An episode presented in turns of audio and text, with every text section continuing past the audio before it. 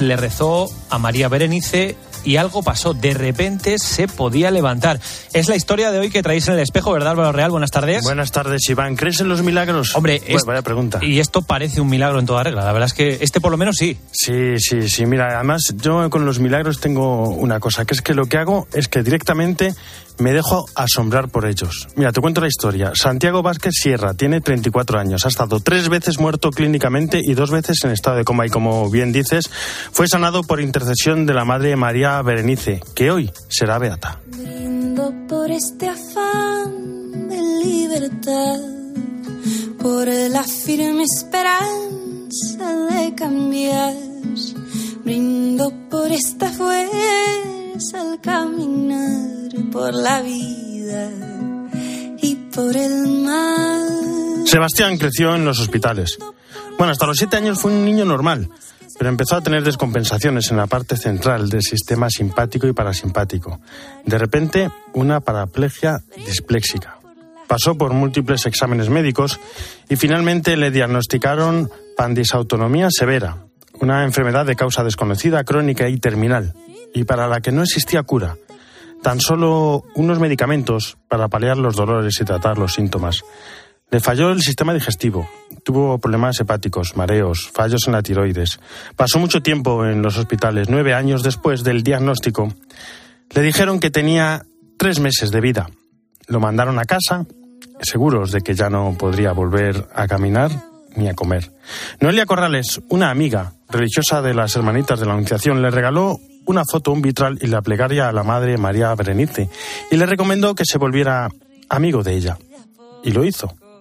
El lunes de Pascua del año 2005, Sebastián se sintió cansado. Fue a su cuarto y de repente en su mente llegó el nombre de la Madre María Berenice.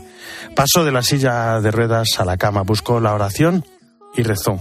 Dijo lo siguiente, Madre María Berenice, tú que estás más cerca de Dios, codéalo y dile que mira a este niño que lleva tantos años en una silla de ruedas, dile, vos que puedes, dale vida a sus piernas y salud a su cuerpo. De repente algo sintió. Se puso de pie y podía andar. Sebastián no sabía qué hacer, llamó a su hermano y a su padre, enloquecieron todos, abrazaron, lloraron. Sebastián sigue teniendo sensibilidad en las piernas y camina ayudado de un bastón para mayor seguridad. Los médicos no dan crédito y científicamente no hay explicación a su curación. Se estudió su caso, se aprobó el milagro, con el que María Berenice será hoy beatificada en Colombia. Sebastián suele dar las gracias de una manera entrañable. Dice, gracias Señor por tener enfermo mi cuerpo, pero aún viva mi alma. Regresar a casa aunque esté lejos. Brindo por cruzarme en tu camino. Jesús Luisa, que están? ¿Cómo estás? Muy buenas ¿Qué tardes. tal Álvaro? Buenas tardes. Evangelio de mañana. Pues mira, mañana otro enfermo, el domingo 31 del tiempo ordinario, un enfermo espiritual que es Zaqueo. Zaqueo, que es el jefe de recaudadores, un hombre que lógicamente lo que hace es quedarse con algo de lo que pide a la gente, con lo cual les exige más y por lo tanto es odiado. Los jefes del Sanedrín y todas aquellas personas, aunque le odien con el resto del pueblo, en el fondo todos tienen parte. Pero claro, cuando va el Señor allí a Jericó, donde es su ciudad, él se sube una higuera porque es bajo de estatura, el Señor le llama, Zaqueo, baja que hoy quiero alojarme en tu casa, los demás critican. ¿Cuál es la realidad? Pues fíjate, Zaqueo es un enfermo espiritual. Y el Señor es una cosa que he visto y además es una buena reflexión. ¿Qué hacemos a veces los hombres? ¿Qué hacen aquellos hombres? Mirar a Zaqueo de arriba abajo. El Señor, siendo quien es, desde abajo le mira hacia arriba, baja, se pone no a su altura, sino más abajo, para humillarse y con humildad le llama y Zaqueo responde. Esa es la realidad del gran corazón de las personas y también lo que viviremos el día de todos los santos. Muchísimas gracias, Jesús. Luis. Hasta mañana. Hasta mañana.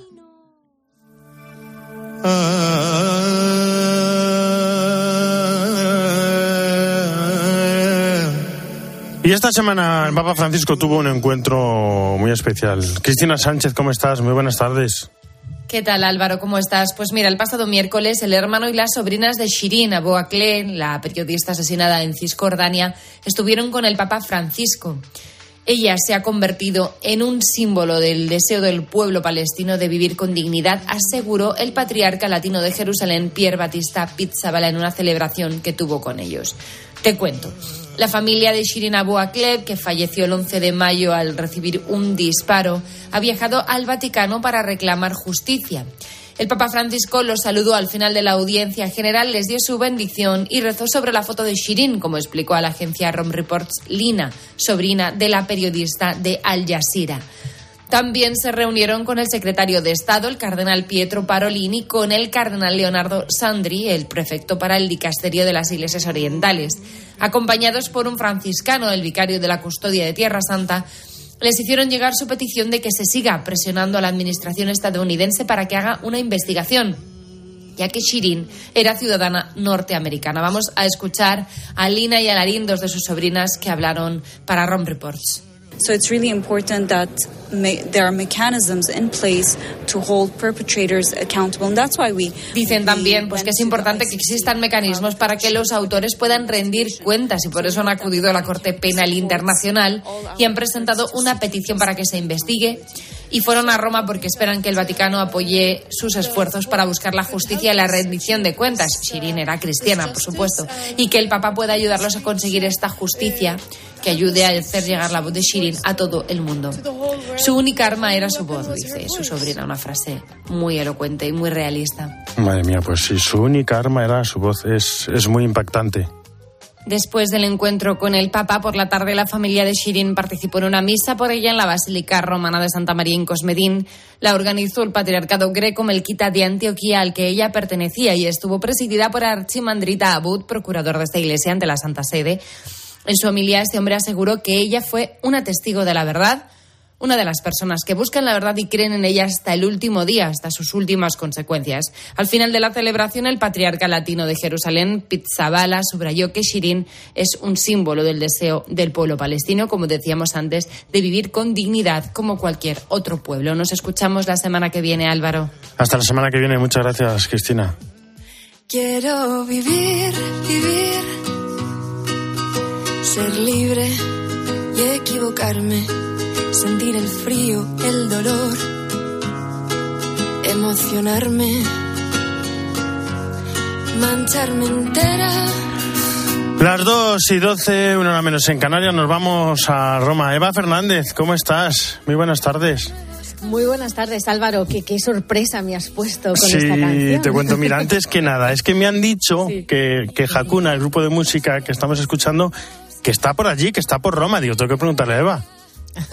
Pues sí, y la verdad es que eh, no me imaginaba esta sorpresa, pero siempre es un gusto escuchar una canción de Hakuna, este grupo de música cuyas canciones están ayudando a rezar a tantos jóvenes que pertenecen a esta asociación que ha sabido expresar las incertidumbres y las esperanzas de los jóvenes y que durante este fin de semana están por Roma y bien que se están haciendo sentir, ¿no? Han venido a un encuentro anual que, ellos eh, acostumbran celebrar, un congreso que siempre incluye varias celebraciones eucarísticas, su tradicional hora santa diaria.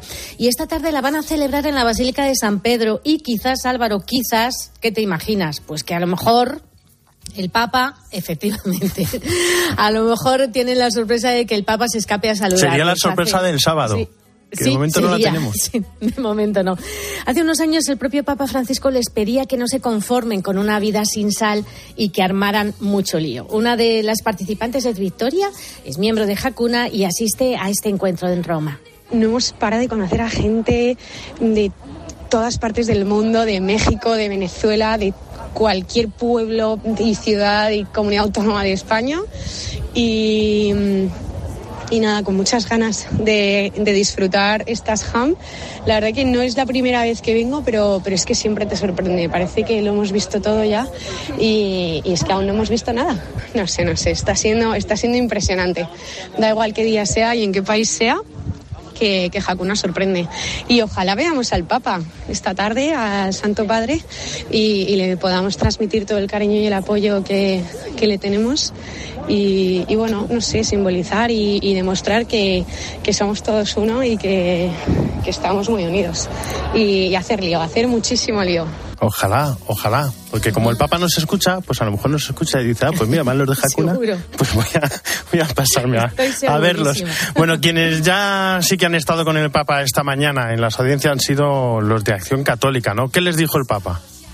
Bueno, ha sido una audiencia tan, tan bonita, la verdad, todos los jóvenes con sus familias. El Papa les ha invitado a ser levadura, levadura en la sociedad y a seguir contribuyendo al crecimiento de la Iglesia, viviendo la fraternidad. Y les ha concretado mm, dos defectos, ha sido muy divertido, porque una palabra se podría traducir en italiano por el pasotismo, ¿no? Les han, se lo ha dicho en italiano, el nefreguismo, que es una expresión italiana, me la frega, que se dice así como con mucha expresión, que es paso de todo, no me importa nada, ¿no?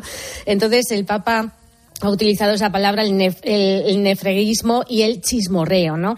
Y, mm, les ha animado a que Acción Católica eh, siga siendo una demostración de que los cristianos se interesan por la realidad social y que aportan su propia contribución, personas a quienes les importa el otro y que están convencidas de que la miseria humana es casi siempre fruto de injusticias que hay que erradicar. Y al despedirse, un consejo que también nos viene bien a todos. Les ha dicho que Estamos en el mes del Rosario, estamos terminando el mes del Rosario, la verdad, y por lo tanto que lo terminemos bien aprendiendo de la Virgen, meditando los misterios eh, de, Jesús en su corazón, porque esto, el, el, rezo del Rosario, nos permitirá vivir lo ordinario de manera extraordinaria. Es decir, les decía el Papa, con la novedad del Espíritu, la novedad del Evangelio. Pues muchísimas gracias, Eva. Hasta mañana. esperamos, esperamos la sorpresa, la contaremos mañana. Sin duda. Hasta mañana entonces. Buen sábado. Chao.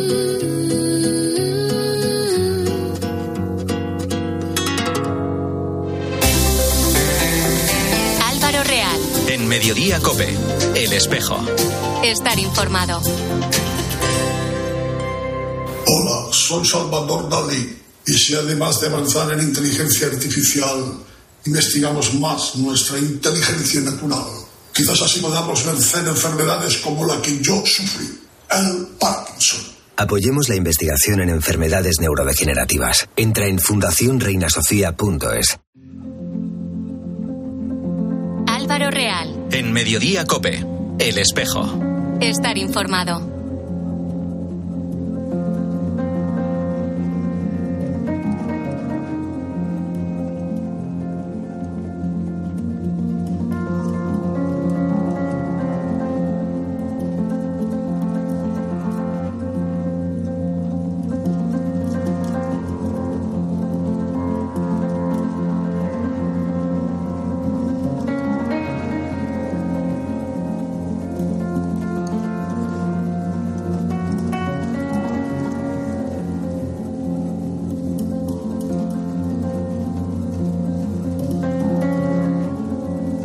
Esta noche cambian la hora, habrá menos luz, es el otoño, las hojas se caen, todo se vuelve más triste.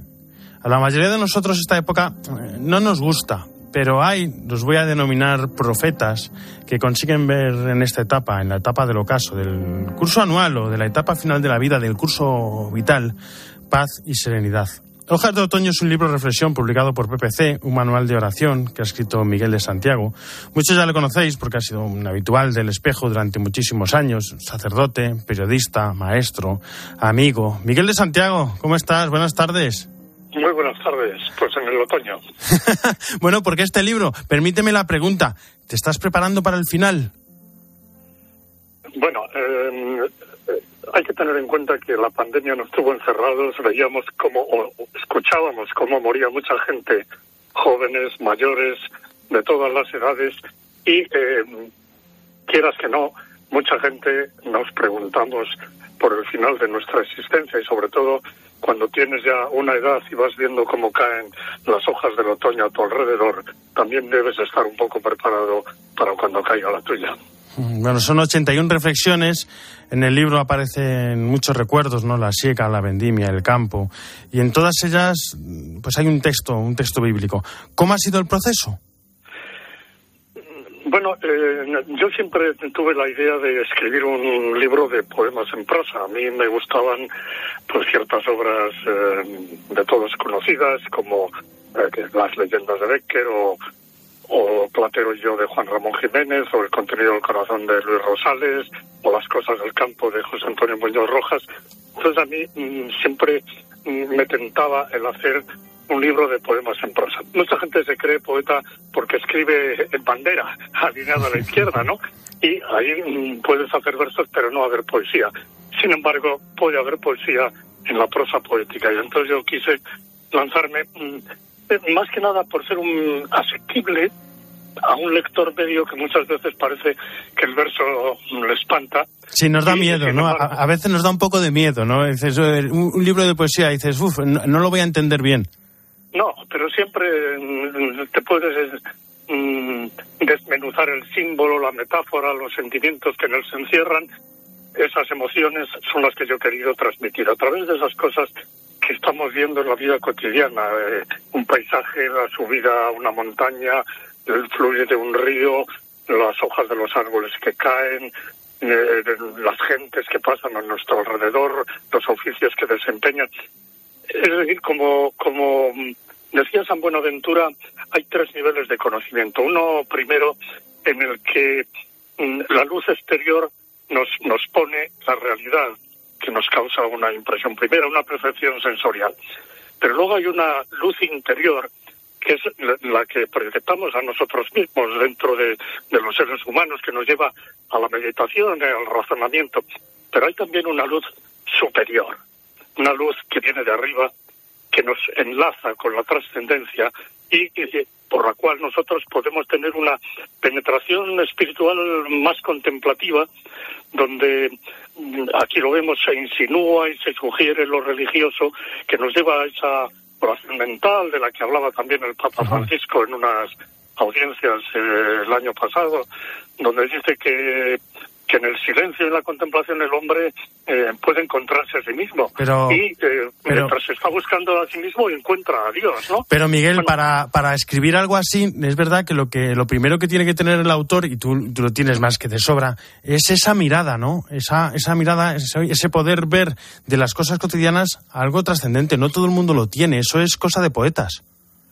Bueno, mm, quizá yo lo tenga, y en ese sentido, el, hablabas antes de mente profético, el poeta tiene algo de profeta, en el sentido de que habla en lugar de los demás. En ese sentido, yo mm, creo que puedo ofrecer al lector la oportunidad de que se le despierte el alma y que mm, él ve lo mismo que veo yo.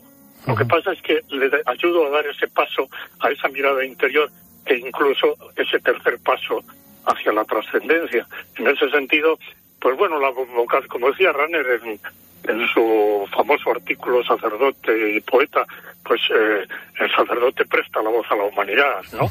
Y, y le hace, le lleva de la mano hacia a, a la escucha de la, de la voz de Dios. Y qué mejor manera que, que hacerlo en este otoño, en el atardecer, que como dices, es el mejor momento para escuchar en el silencio la tranquilidad de la conciencia. Este otoño podemos también eh, hacer eso, ¿no? Eh, reflexionar. Sí, todo, todo, nos rodea nos habla de Dios. La, la belleza de la creación, de la naturaleza, nos está hablando de Dios. Mm, Y, y a nosotros mm, nos falta un poco esa pararnos, escuchar a Dios en el silencio. Muchas veces hablamos del silencio de Dios, pero es que precisamente Dios habla en el silencio, como decían nuestros clásicos barrocos. Y, y ahí eh, darnos cuenta de que eh, toda la persona mm, tiene en sí un secreto misterio, algo que, que no cesa de ofrecérsenos y que nosotros debemos eh, sacarlo a la luz. Sacarlo a la luz no, no me refiero hacia el exterior, comunicarlo a los demás, sino sacarlo mm, a, a- a nuestro, a nuestros adentros para Sí. poderlo rumiar y eh, compenetrarnos. con Sentir- que el, el ser humano es algo más que lo que se que, que lo que caduca en este mundo. Porque Miguel es sentir la presencia de Dios. Hay una frase que, que, que tienes en el, en el libro, yo ya la tengo guardada. Dices, hay alguien que nunca falla, que permanece siempre al lado, escuchando, asistiendo y consolando en medio de los gritos angustiados. Sí, es, eh, hablando de, del amigo, cómo, cómo las personas cuando se sienten solas lo que más necesitan es el amigo, el amigo que está al lado, aunque esté en silencio, al lado de una cama de hospital. Es, eso es lo que, lo que consuela. Así a los hombres nos consuela saber que siempre tenemos una mano amiga alrededor, que incluso en medio de nuestros dolores y de nuestros sufrimientos, y cuando la edad nos va eh, llevando a, a ese final que, que a todos nos terminará un día asaltando, pues que sepamos que siempre Ese- hay una mano amiga que nos, que nos ayuda. a Ese amigo, Miguel, en minúscula y ese amigo en mayúscula, ¿no? Que diría Santa Teresa. Efectivamente, yo, mm, todos mm, son unos poemas estos que, que se pueden leer en clave no religiosa, porque, mm, qué sé yo, conectado perfectamente con la belleza que en ellos eh, hay y que se describe. Sin embargo, si pusiéramos alguna de las palabras metafóricas o simbólicas con mayúscula, eh, evocando eh, al ser trascendente, pues el sol, la cima, la luz, la esperanza, el amigo, eso ya no se está hablando evidentemente de Dios, pero eso dejo que sea el lector quien lo haga al final de cada uno de estos Pues- poemas para que vea el alcance trascendente. Ahí lo dejamos. Que lo haga, que lo haga el lector. Hojas de otoño de PPC, léanlo, merece mucho la pena. Más en otoño, su autor, Miguel de Santiago. Miguel, un abrazo. Muchísimas gracias. Un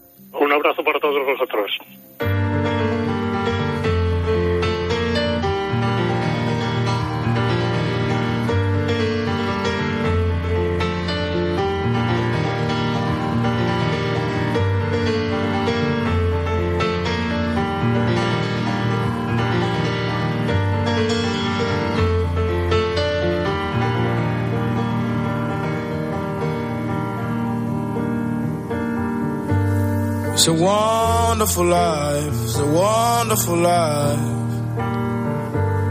Traversing tears from the heavens. Nos puede pasar a cualquiera. Todos, digo, todos podemos terminar en la calle, todos podemos terminar, como dicen en Caritas, sin cobertura. Mariana Cuida, ¿cómo estás? Muy buenas tardes.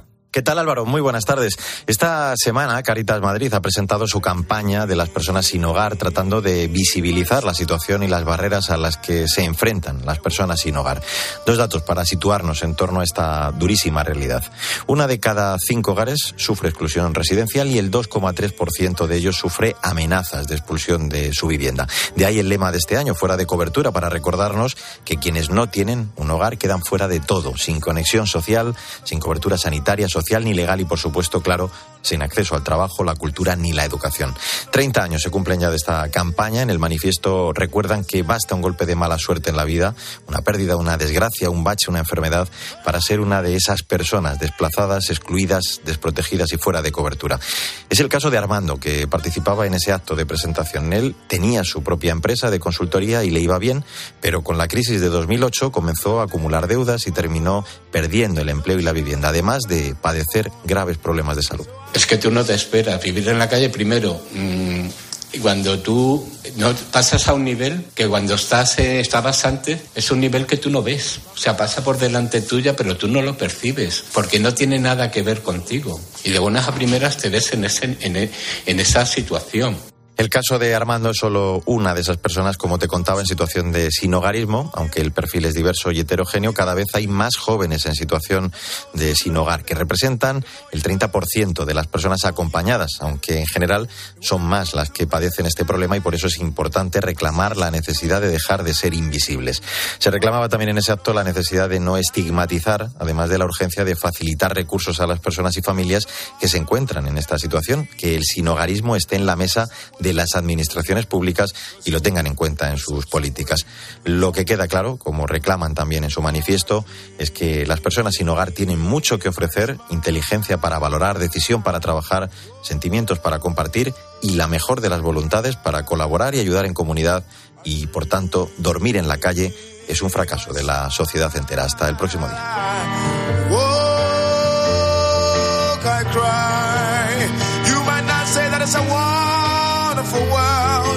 Muchísimas gracias, Mario. Hasta la semana que viene.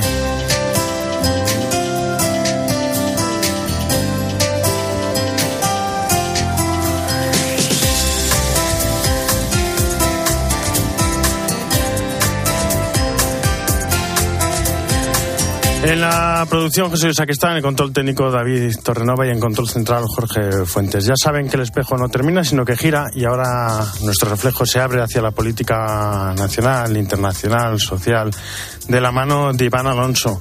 Iván, ¿qué nos vais a contar hoy? Muy ¿Qué- buenas tardes. ¿Qué tal de nuevo, Álvaro? Buenas tardes. ¿Vas a ir al supermercado esta tarde? Pues puede ser, puede Para ser, porque tengo, tengo el frigorífico un poco vacío. Pues mira, te vas a dar cuenta que los precios, aunque el IPC diga que han bajado, que ya no están en el 8,9, sino en el 7,3%, en realidad no lo han hecho. Pues entonces no voy. que todavía los hogares van a seguir perdiendo poder adquisitivo porque los ingresos de los hogares bueno, no se incrementan al mismo ritmo